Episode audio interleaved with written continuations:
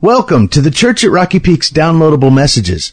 This week, Pastor Mike Yearley continues his eight-part series entitled Songs of the Summer, a study in the book of Psalms. And today he'll bring us the fourth message, Two-Way Communication, What It Takes to Hear God Speak, based on Psalm 25.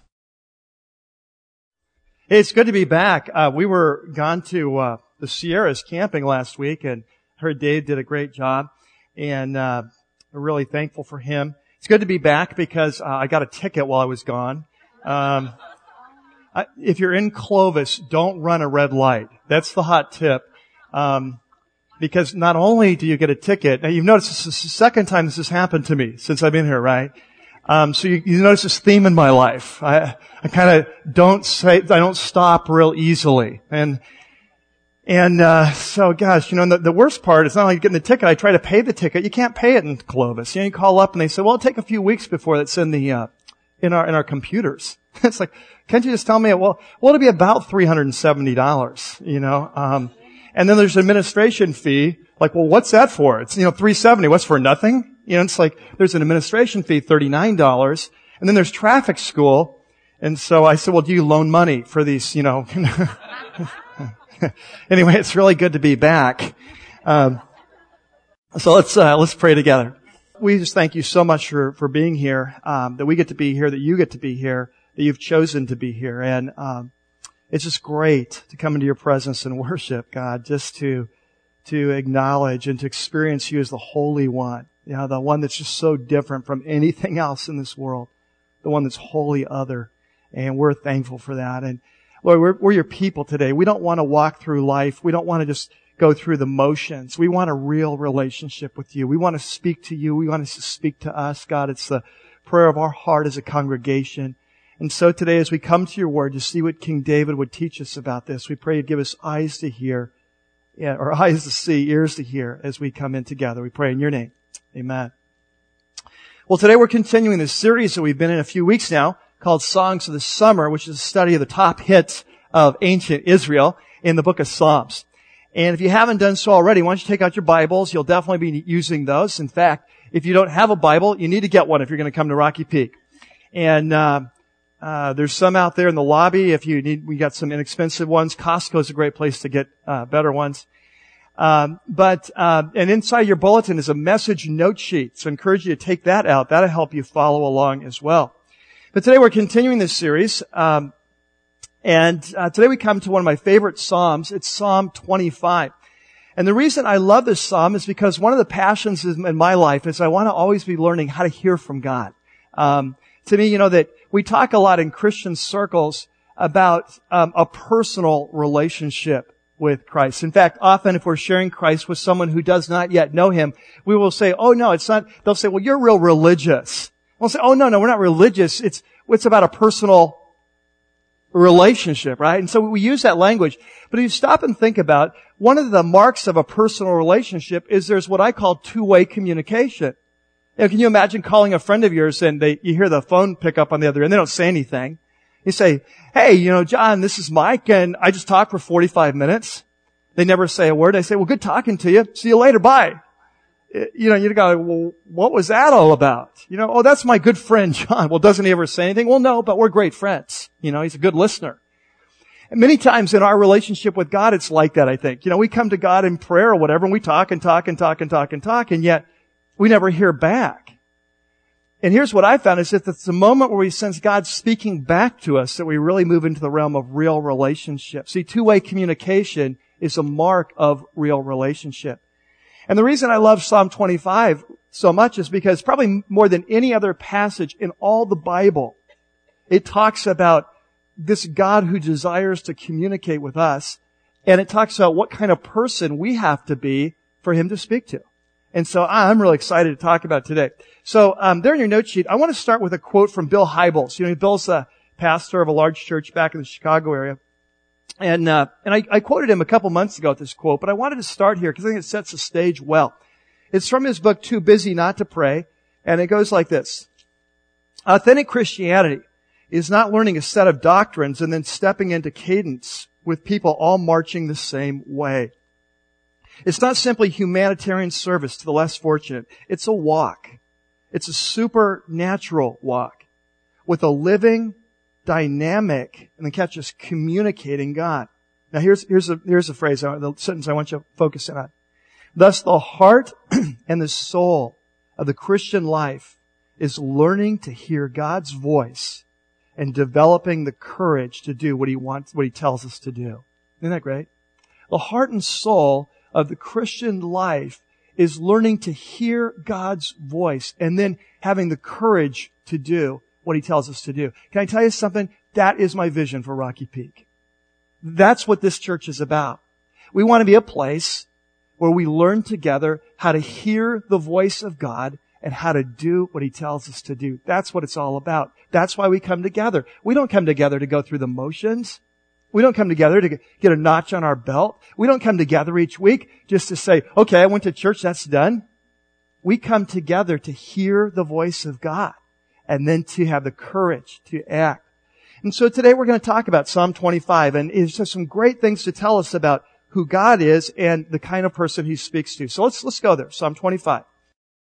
Now, we're not going to start at verse 1 because that would be way too easy. These are real songs that were written to reflect real times in life. And uh, often you have to look for clues in the psalm of what was going on in the author's life, the songwriter's life, when he wrote this particular song. And they often don't come at the beginning of the psalm. They often come partway through or they come at the end. And so we're going to go to the end of the psalm to kind of see what was the situation going on in David's life when he wrote this. So look at verse 16. Um, he, David says, God, turn to me and be gracious to me, for I am lonely and I am afflicted. Now, I want you to catch that. David is going through a very difficult time in his life. He's lonely. He's afflicted. This song flows out of a time in his life was very painful. The troubles of my heart have multiplied. Free me from my anguish. Look upon my affliction and my distress. Take away all my sins. See how my enemies have increased and how fiercely they hate me. Now we don't know exactly who these enemies were, but throughout David's life, he had people who were out to get him. And this was apparently one of those times they were out to get him. Enemies in our life can be not only physical enemies, they can be fears, can't they? They can be doubts. They can be pain. They can be problems. They can be challenges where we feel surrounded and we feel like life is out to get us. We're surrounded by our enemies. So he says in verse 20, so guard my life and rescue me. Let me not be put to shame, for I take refuge in you. May integrity and uprightness protect me. In other words, God, I, these enemies, they're, they're, I haven't done anything to deserve this. They're just coming after me. And so would you, you know that, would you, would you protect me because my hope is in you? And he says, redeem Israel, O God, from all their troubles. Of course, as the king, any trouble for David was trouble for the nation. So redeem Israel out of all the troubles. Now, so that's, that's the situation, okay? So it's a, it's a time of pain in his life. This song reflects, it was written out of a time of pain. Now let's go to the beginning of the song and pick it up from the top. And it'll make more sense now. So we know his situation. We know what he's facing. So he says, to you, O Lord, I lift up my soul. In you I trust, O my God. Do not let me be put to shame, nor let these enemies triumph over me. See, he's already told us about that at the end of the chapter. And he says, so no, and then he makes a statement of faith. He says, God, this is what I've learned you to be in my life. This is what I've learned from, about you from my past experience. That no one whose hope is in you will ever be put to shame. You'll never let us down. I've learned from my past experience that when life surrounds me, that as tough as it gets, if I'll put my trust in you, you will bring me through. This is what I've learned, that no one who puts their hope in you will ever be let down or put to shame. But they will be put to shame, these enemies who are treacherous without excuse. Now, now we come to the heart of the psalm. And this is the part where David is really going to be asking for two things. He's asking for protection, but more importantly for our purposes, he's asking for direction. And he's going to say it in a bunch of different ways, and he's, he's going to tell us the kind of person who God will speak to. Now, I'm not asking for a show of hands here, but let me just, in, in, the, in the secret of your own heart, do you want to be the kind of person that God speaks to? Would you like to be the kind of person that God confides in? There's a great passage in the book of Genesis, Genesis chapter 18, where um, Jesus in his pre-incarnate form um, with two angels. They come up like they look like three men, and they come to Abraham, and they're on their way down to Sodom and Gomorrah to find out if it's as bad as reports, and if so, they're going to destroy it. And as they, they come up, um, the Lord speaks to the two angels, and He says, "Should I hide from Abraham what I'm about to do to Sodom, or should I let him in on this?" And He said, "Abraham's going to become a great nation," and blah blah blah blah blah. And he makes the decision, I'm going to confide in Abraham what's coming up.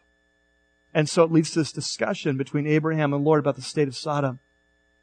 What a beautiful thing to have God confide in you. Isn't that great? To have God confide, here's what I want to do at Rocky Peak. Here's what I want to do in your marriage. Here's what I want to do with your kids. Here's what's happening in this situation. Here's how I want you to pray. Wouldn't that be a beautiful thing to have God confide in us? Well, he's going to tell us what type of person that God will confide in. Let's look in verse 4. So he says, show me your ways, O Lord, and teach me your paths. I want you to catch something here. We'll come back to later, later, but David assumes that God is a communicator. You know, I said, he's assuming that God is the kind of God who is not silent. He's assuming that God is a God who will show us ways. He will teach us His path. Look at the verse, next verse. He will guide us in His truth and teach me. See, David's assumption based on his life experience is God is a great communicator. We'll come back to that later. Number six, he says, remember, O Lord, your great mercy and love, for they are from of old. You've always been that way. Remember not the sins of my youth and my rebellious ways. According to your love, remember me, for you are good. David says, hey God, as we go into this time where I'm going to be asking you for direction, a couple things, just like to start this off with. Could you just remember who you are? Could you remember how good you are and how loving you are? Can you remember that you've always been that way? Oh, and, and by the way, could you just kind of forget how I am? Can, can you kind of forget the sins of my youth? you know, can, can you forget all the ways I've messed up in my? In fact, God, can you just um, kind of overlook my rebellious ways? You see? You find this in times in your life where you really need to hear for God. You become amazingly aware of your shortcomings. you're in a jam. You need God to act. You need God to speak. And all of a sudden you're so aware of how you don't really deserve this. And so David says, hey, right at the outset here, God, can we just kind of remember who you are, forget who I am, and let's move on? Verse 8. He says, good and upright is the Lord. Here's the good news. Therefore, he does instruct sinners in his way. We'll talk about later. In fact, he guides the humble in what is right. So here he begins to tell us, you know, some of the qualities you need to have to hear from God. You need to be humble. We'll talk about that later. Skip down to verse 12. Who then is the man who fears the Lord? Who then is the man who fears the Lord? He will instruct him in the way chosen for him. So here's another criteria. The person who wants to be instructed by God has to fear the Lord. Now what does that mean? We'll talk about that more later on. Just in case we missed it, look at verse 14. The Lord confides. Remember we said, do you want to be the kind of person that God confides in? Well, look at verse 14 the Lord confides in those who fear Him. So twice He says, if we want to hear from God, we have to be the kind of person to fear the Lord, whatever that means. It says He'll make His covenant known to them. And then there's verse 15. He says, you know, my eyes are ever on the Lord, for only He will release my feet from the snare. He changes metaphors here. He imagines himself like he's a wild animal now. He's going through the forest being chased by these enemies and he steps into a snare. He steps into a trap. He's stuck. He can't get himself like a wild animal. He can't get himself out. He needs someone to step into his life and to release him from the snare, get him out from the trap. He says, God, you're that person. I cannot solve this problem on my own. I can't get out of this situation on my own. I don't have the ability. My enemies are closing in, but I need you. My eyes are on you to get my foot out of the snare. H- have you been there in your life? It's like, God, this problem's too big for me. I don't know my way out. I don't know how out. You're going to have to step. I, my, I, I don't know how to get out, but my eyes are on you. So that's the psalm. It's a psalm written about a time in David's life where he was surrounded by his enemies. He had major problems. He had terrific pain. He was in anguish and he really needed to hear from God. God, what do I do? How do you want me to respond? What do you want me to, where you want to go? And in the midst of that, he lays out some teaching for us about the kind of person that it takes us to be to hear from God. So if you turn your note sheet over, you've got a section there called What It Takes to Hear from God, Three Lessons on Learning. And what I want to do is just walk back through the psalm now and pull out some things. What does it have to teach us about what it takes to hear from God and the kind of God that we serve? Who is this God we serve? And so on. So number one. Here's lesson number one. That, that God is the great communicator. The first thing that jumps out at me from this psalm is that God is the great communicator. In other words, we don't serve a God who is silent. God did not lose his voice 2,000 years ago. You know, when you look in the Bible, and you, you, have all these stories of God speaking to this person, leading this person, a bunch of different ways, dreams, visions, voice, internal voice, but in a million different ways. And, and sometimes we act today as if, well, that was really cool. I'd love to live back then when God was still speaking. Too bad he lost his voice, you know? Uh, too bad the line went dead. Must have overused his minutes, turned off his phone, you know? that God is a great communicator. You know, when, when Jesus came, um, his best friend John had a name for him. And see if you remember. See if this, this brings back any memories from John 1 1. In the beginning was the, the Word. Have you ever thought about that? God is the great communicator. He's the great speaker.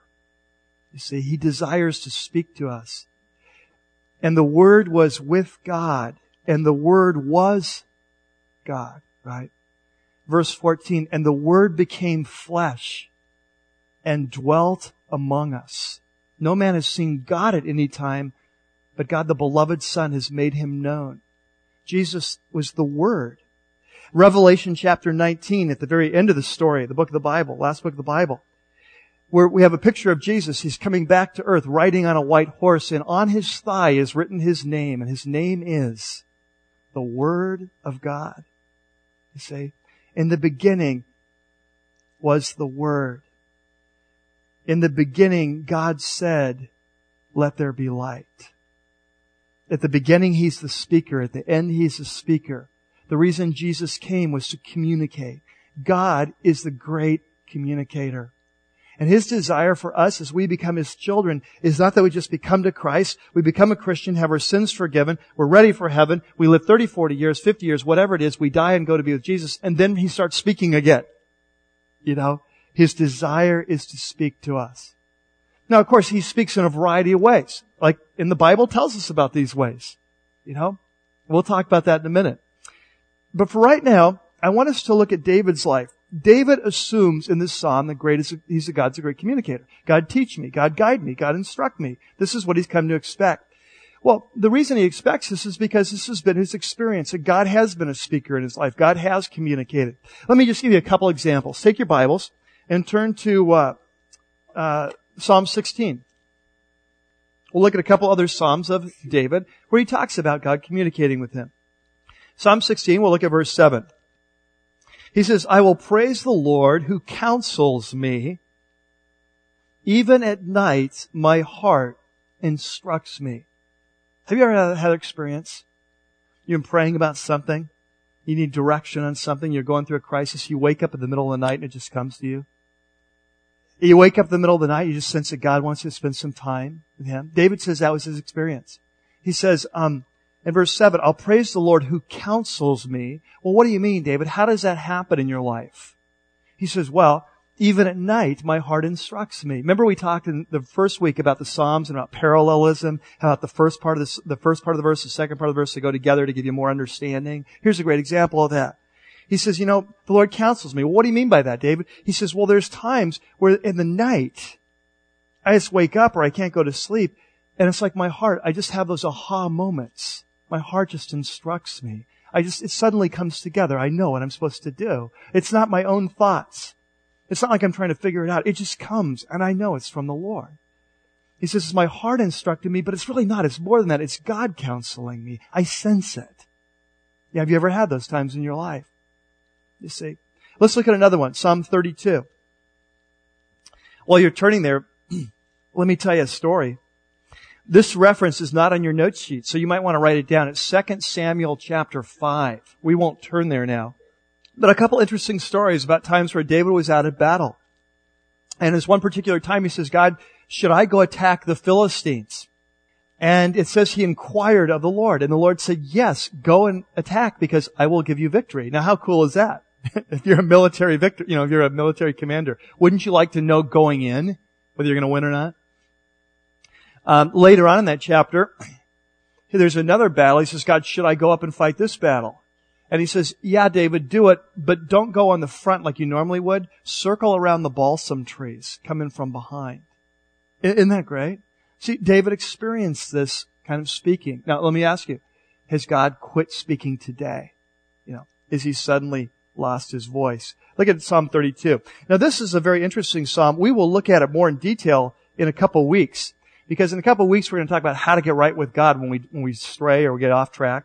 And uh, we'll come back and look at this psalm. This psalm was written at a time when um, David had been far from God, running from God, and he finally gets tired of running, and he uh, gives up, and he submits to God again. And after he does, um, and he surrenders, he says, God, you're right. I'm wrong. Please forgive me. I want to be back with you, and so on. God speaks to him in verse 8. And he says, David, I will instruct you and I will teach you in the way you should go. Now picture this. David's been far from home, strayed from God. He comes back to God and God's word to him isn't, you lowlife. How could you have done that?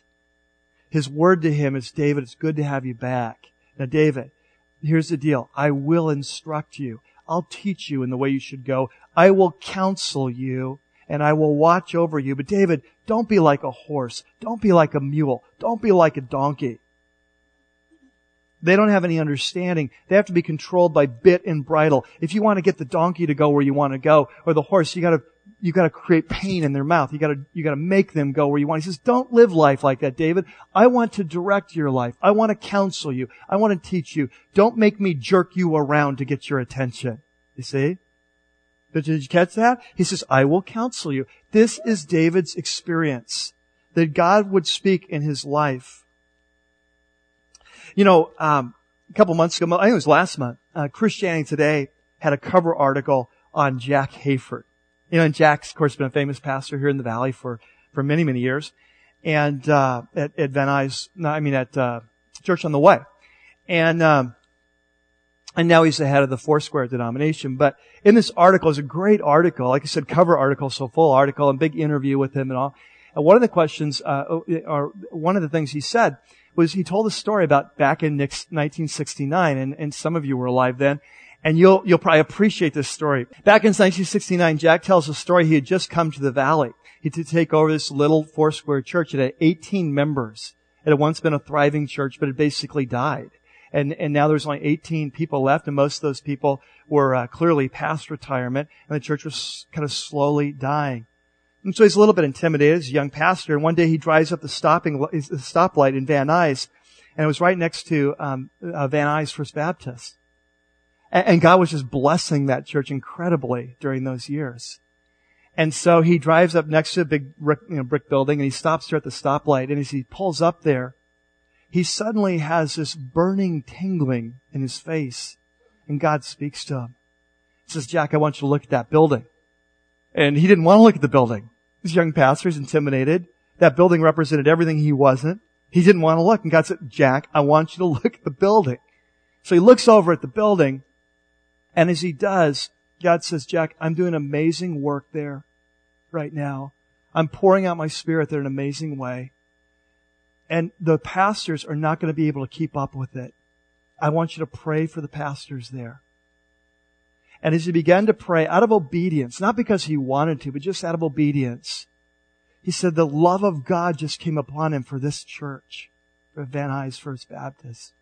And he began to love that church and and, and this, the words just began to come as he began to pray for God's blessing on that church. Well, he got done, the light turned. he moved on. In the next few days, every time he would pass a church in the community of all different sorts, this burning sensation would come. And God would say, pray for that church. And God began to teach Jack a very important lesson that God's kingdom is way bigger than any castle. You know, here at Rocky Peak, we're just one castle in the kingdom. You know, we've got an outpost. We've got an assignment. We've got a job to do to take ground for the king in our area. But we're just one castle. There's many great castles out there. And he began to teach Jack that lesson. And you know, Jack has gone on to be one of the most powerful unifying forces in the body of Christ today. It started that day, 1969. We're stopped at a starlight, a stoplight, minding his own business. God spoke. Now, what would have happened if God had never spoken? You see? See, God is the great communicator. There's times in our lives we need to hear from Him and we need to be open to Him. Now, some will ask, well, but isn't that a little dangerous? You know, can't people get off track in this? Well, of course they can. You know, for every true dollar bill, there's a counterfeit. And obviously, a lot of crazy things have been done in the name of Christ. Oh, God told me. You know, and obviously we need to always, when we think God's speaking, we need to always come back to His Word and say, is this consistent with God's Word? Because we know He won't contradict Himself. Obviously. Hey, but do you really think Satan's going to be there saying, hey, pray for that church. I'm doing an amazing thing. I want you to bless those pastors. I mean, that sounds more like God to me, right? You know, usually, usually it's pretty clear. And you know, God is still speaking. I mentioned in the Bible how God spells us out all the different ways He speaks in the Bible. He still speaks that way today. Know, sometimes audible voices, sometimes internal voices like the one Jack heard. You know, it wasn't audible, but it was just clear. Someone's speaking in his brain, so to speak, you know. Sometimes it's impressions. Sometimes it's a sense of supernatural peace about what you're to do or not to do at a situation. Sometimes there's just a discernment. Hey, this looks good on the right side of this church, but something's going wrong here. Something's not right. You find out later what it was, you know. Uh, sometimes in the Bible, God will speak through dreams. Sometimes it's through visions. One of those common ways he speaks today is just through his word. As we're in a teaching like this, and as I'm teaching or someone else is teaching, or you could be in a life group and someone's sharing what God has said, and all of a sudden it just comes clear. You have one of those aha moments. God shows you something. You know it's for you and you know what you're supposed to do. You say, God is still in the speaking business today. And uh, we need to be learning how to listening. Listen. Okay, number two. The second principle that flows out of this is not only is God the great communicator, but that God only speaks to certain kinds of people. And it's very important. God wants to speak. He's not going to speak as a general rule to everyone. There's certain criteria we have to meet in our life if He's going to speak to us. And fortunately, David spells it out for us. Number one, the first criteria is that you have to be a sinner. David says, yeah, number one, that God speaks to sinners. Aren't you glad? this is so cool. I want to go off on this a little bit, if you don't mind. Just kind of put up with me. This is really important to me. You know what? There's some of you here who have never learned this lesson. And because of your past and things that you've done, maybe horrible things, maybe treacherous things, things you're highly ashamed of, that you don't believe that God wants to speak to you. Uh, you might believe that you can become a Christian. You might believe that you belong in the back row. Uh, you, you, might be able to, you you can come in and you can kind of, you know, kind of go below the radar. But deep in your heart, you think of because of what you have done in the past, that you'll never be a confidant of God. He'll never confide in you. There's a limit to your relationship because of what you've done. Maybe you had some abortions. Maybe you murdered someone. Maybe you have a long line of sexual immorality. Maybe you ripped off people. Maybe you betrayed. Maybe you've gone through a divorce you never should have gone through. You chose to leave your family. Maybe you've had an affair whatever it is, there's something inside of you that says, I know that God's a forgiving God, and so I guess maybe I can come in the back door and sit in the back row. But you know, I don't think God will ever confide in me. That's for people, God confides in people with a pristine past. God confides in people like popes and pastors. God, in, God confides in people who have never gotten off the track in life. Isn't it amazing? It's a beautiful thing that David says, no, no, no. God is looking for sinners to confide in. Isn't that great? When Jesus came, All the religious leaders had it wrong. They remember they're always saying to him, why are you hanging out with the sinners? God doesn't, He's not going to talk to people like that. What's wrong with you? If you were really from God, you would know who these people are. You wouldn't be hanging out. Jesus no, no, no, you don't understand. God delights in taking people far from Him and bringing them into be close to Him. Not far from Him to inside the building, far from Him to close to Him. He loves to take the rebellious and turn them into confidants. Isn't that a great thing? It's an awesome thing. So I don't care what you've done or where you've been or doesn't matter. Can I tell you something? I will say this many times over the years here at Rocky Peak. Jesus always cares more where you're going than where you've been. Your past is irrelevant to him. Your present is what he cares about. It all starts today with Jesus. Behold, I make all things new. The former things are gone. I don't want you to call those things to mind any long, longer because behold, I do a new thing. That's what he says. That's what he says when he comes to it. Now, I want you to catch this. I want to drive this home, not just from my word, but from what David says, when God's word says. Look, four times in this passage, he says this. Verse 7, remember not the sins of my youth. Verse 8, good and upright is the Lord, therefore he instructs sinners in his way. Look at verse 11. For the sake of your name, O Lord, forgive my iniquity. That's a Bible word for sin. The catch is, though it is what? Great. Look at verse 18. Look upon my affliction and my distress. Take away all my sins. You see that? Four times he says that. So God, in order to hear from God, first criteria has to be that you are a sinner. Good, we're all there. Number two. The second, the second criteria you have to meet, and I'm going to give you two words from this. You can choose which one speaks to you the most. Both work. The words will be surrendered or submitted. But the point is, is that God speaks to people who are willing to do what He says. He doesn't waste His instructions with people who are going to blow Him off. Now this flows in a couple ways from this psalm. The first way it flows is in verse 9, where it says he guides the humble. Um, of course, the essence of humility when we're dealing with God is that God, you're smarter than I am. You know better than I am. You're God. I'm not. And so I'm going to submit to your way of life. I'm going to surrender to what you say. And so God speaks to the humble.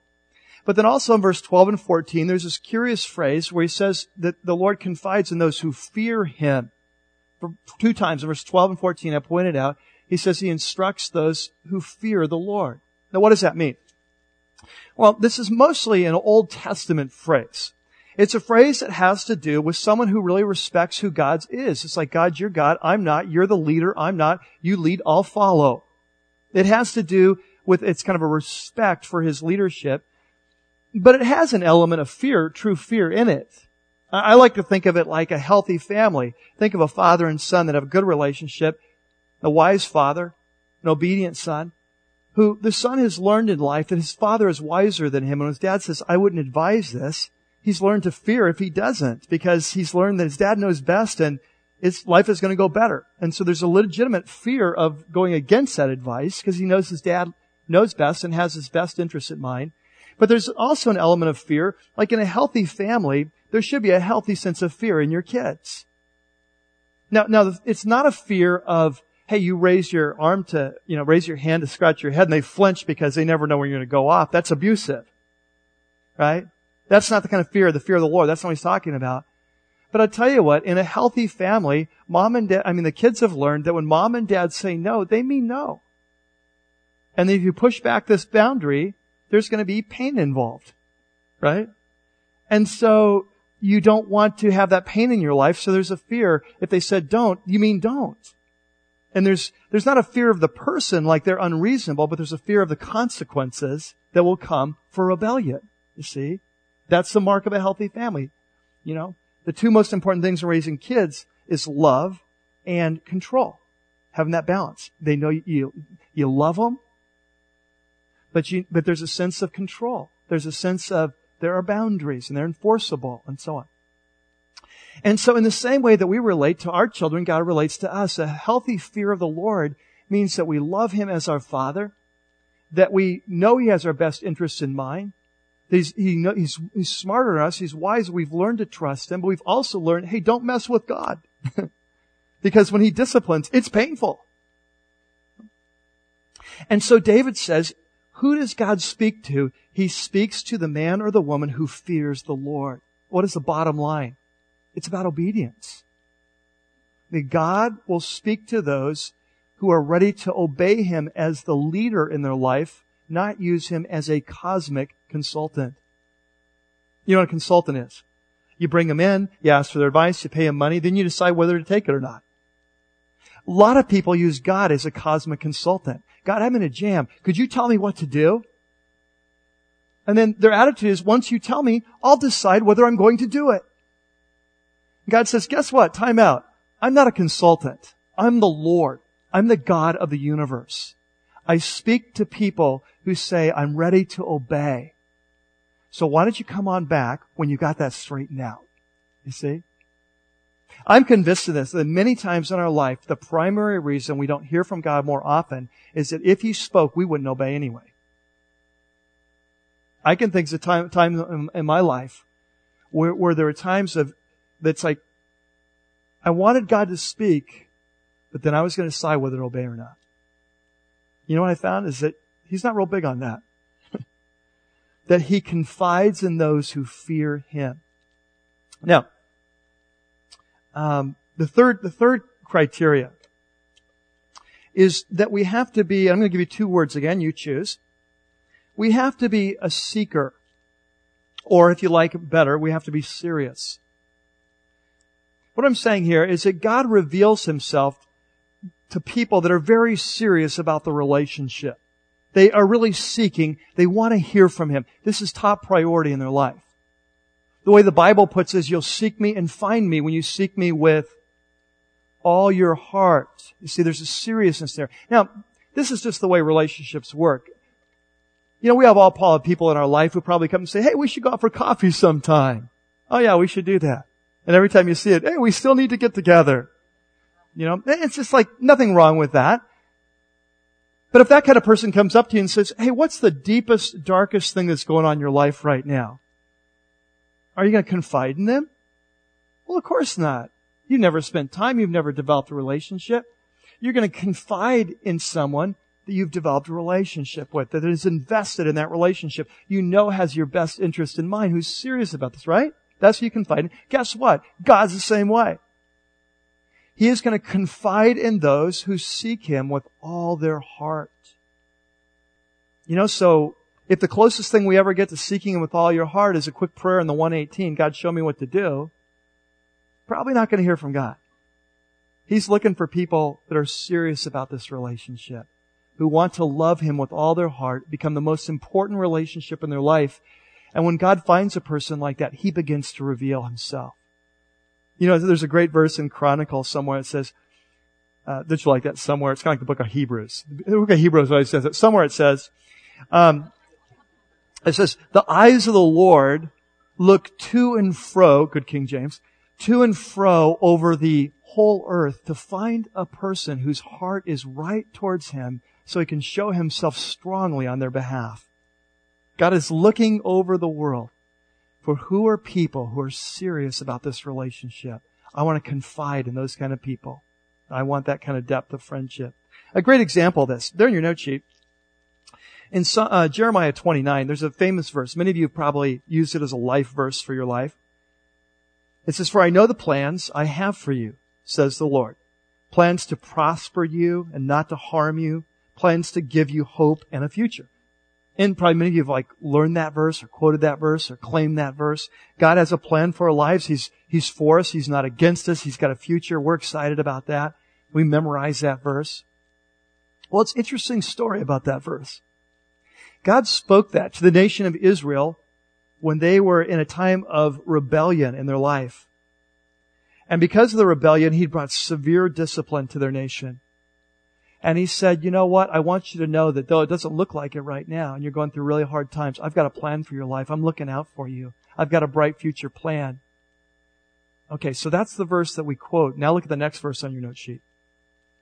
Here's the verse we need to be reading. it says, Then you will call upon me. Then. When is then? well, if you read the passage in Jeremiah, he's talking about down the road many years in their life, they will come to the place where they realize that doing life without God is not the way to do it. And they're going to get sick and tired of getting beat up by life and they're going to come to a place and they say, enough of our disobedience, enough of our rebellion. I'm going to, I'm going to do life your way. I'm going to seek you with all my heart. It says, then you will call upon me and you will come and pray to me and I will listen to you. You will seek me and find me when you seek me with all your heart. You see that? God says, I've got a plan for your life. It's a good plan. It's an amazing plan. But he says, you know, you're not quite ready for it. You're not ready to seek me with all your heart. You're just kind of checking in, asking from time to time, getting a little advice. One thing you see in Psalm 25 is David is serious about this relationship. He's saying, God lead me, God guide me, God instruct me. God, my foot's in the snare. I don't know how to get out. I'm seeking you, you see? So God speaks to three kinds of people. He speaks to sinners. He speaks to people who are surrendered or submissive, lets Him call the shots. He speaks to people who are serious about the relationship. Now, one last point. Now, I'm not going to spend a lot of time here, but I need to say this because otherwise you'll go out with a, a misconception, or it's very possible. I know anytime I speak on this kind of topic, what I find is that people get excited. People are like, wow, you know, I've never really thought of it like that. I'd really love to hear from God in my life. And there's a, there's a new desire to get in the Word and to spend time in the prayer and to say, God, I just seek you. And if there's anything in my life you want to change, just let me know and, and I'll obey. And, and so we get all geared up and we go about a week or two like that and it's like, mm, I haven't heard from God lately. It's like, oh, I guess this stuff doesn't work. And so it's very important that we put this third principle on here to balance out the picture that I've, I've given today. Okay. Number three goes like this, that God doesn't always speak on our timetable. Um, in my life, I've been very fortunate. I think one of the greatest gifts and blessings of my life is that God has chosen to speak to me many, many times in many, many different ways. It's one of the richest gifts of my life. It's one of the things I treasure the most. I can't imagine living life without that. And yet I'll tell you this, for every time that God has spoken, there's been many, many, many more times when He's been silent. Often, usually in times of great pain, where just like David, I'm crying out, God, I'm lonely. I'm in anguish. I'm in pain here. I need you to speak. Would you lead me? Would you guide me? And there's no one on the other end of the line. I'll tell you why. The reason God doesn't always speak when we want it is because God does some of the best work in our lives in the dark. I'll tell you what, if you look back over your life and you say, when have you learned the most? When have you been changed the most? I'll bet you dollars of donuts. It's nine out of ten times in times of pain. In fact, we're going to talk more about that next week in Psalm 22, the power of pain. So many times in our life, God is silent, not because He doesn't want to speak, because, but if He spoke, it would slow down our growth. And so many times He'll let us be in a place of silence. He'll let us be in a place of confusion. Because He's working there in the darkness. He's preparing us for our future. He's bringing us to a place where we say, whatever it takes, God. He brings us to a place, okay, you want this, you want that, you want me to surrender this, whatever it takes. He brings us to a place of surrender. And so God speaks, but it's not always on our timetable. And I want you to catch this in the Psalm, because as much as David had heard from God, we've, we've, we've detailed that, I want you to catch this was a time in his life of great pain, loneliness, anguish. And he was crying out to God to speak. Why? Because God had not yet spoken. You see that? You catch it? If God had spoken, we wouldn't have this psalm. this psalm is written because God, David's in great pain. He knows God can speak, but God has chosen not to speak. And he's asking him to speak, you see? He doesn't always speak in our timetable. And that's very typical. One of the things that's been so comforting in my life, and I just remind myself when I'm going through those times of pain though, what's something that's comforting is like, Mike, have you ever heard God speak to you before? In a variety of ways? Like, well, yeah. Well, then he could speak to you right now and clear up this whole confusion, couldn't he? Well, yeah. Well, then he's choosing not to speak, isn't he? Well, yeah. Okay. So let's keep things in perspective here. If you're in the darkness right now, it's where you're supposed to be. Because he could clear this up in a moment. You see? And I find that very comforting in my life. That it's okay. Okay, he's choosing not to speak. It's not his timetable. There's something going on in my life. So I don't want to pay the, paint the kind of picture today that God's speaking is something that's very commonplace. It happens all the time. It's just every day, you know, you know, this conversation with Jesus going back and forth to it. It's not like that. It's not like that. But oh, the power of our life at those times, even if it's only a few times in our life, when we know God has spoken.